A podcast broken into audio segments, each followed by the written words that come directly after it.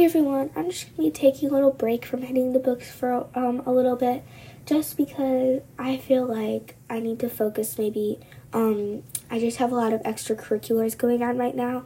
So I have like choir class and my art class, and it's just pretty crazy. I will be coming back to it and maybe renaming it, maybe like re, re trying to re um re kind of start it up again. But I'm just gonna be taking a little break. Um.